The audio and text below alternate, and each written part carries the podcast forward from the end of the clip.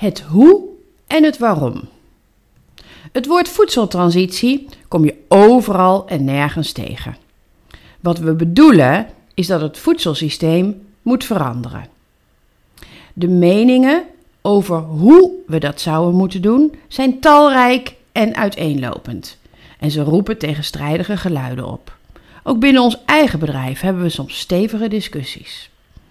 Waar we het over eens zijn is het waarom en het doel. Minder. Minder eten, we worden namelijk steeds dikker. Minder dierlijk, is beter voor het klimaat. Minder voedselkilometers, etens lokaal en uit het seizoen.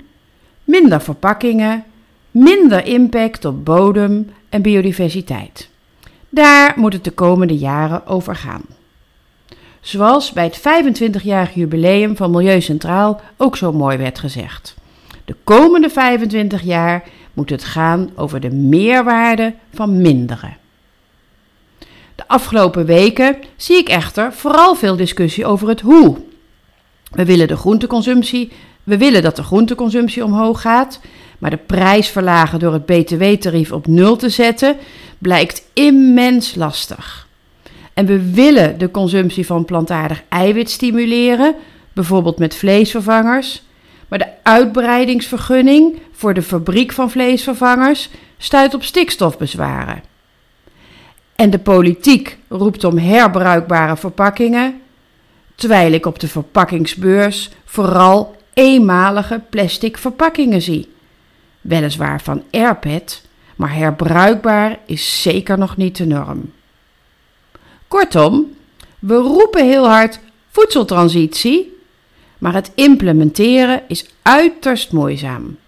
Dan zien we dat de oude economie en de gewoontes overheersen. Reden voor mij om er extra hard tegenaan te gaan.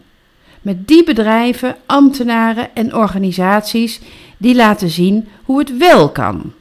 Die risico durven te nemen en die op koers blijven door ondernemerschap en leiderschap. Gelukkig kom ik dit soort mensen en bedrijven heel veel tegen. Supermarkten bijvoorbeeld, die aangeven de komende jaren te willen focussen op producten met een topkeurmerk. En die concrete doelen stellen, waarmee ze willen toewerken naar misschien wel vijfenzeventig procent van het assortiment dat voldoet aan de eisen van een topkeurmerk. Of foodservicebedrijven die al hun zuivelproducten omzetten in biologisch. En die als ze dat verhaal vertellen aan hun gasten, daar volop complimenten over krijgen. Of restaurants die ervoor kiezen om hun dagelijks veranderende menu te vullen met vegetarisch gerechten. Juist omdat ze weten dat de helft van hun gasten kiest voor dat dagmenu. Dat vind ik nou eens mooie voorbeelden. De voedseltransitie vindt al lang plaats. Het is alleen nog niet altijd zichtbaar en staat soms in de schaduw van andere discussies. Het kan wel, dat zien we. Omarm dat. Geef die goede voorbeelden aandacht. Want wat je aandacht geeft, dat groeit. Dat gaat over het hoe, het waarom. Daar waren we het al over eens.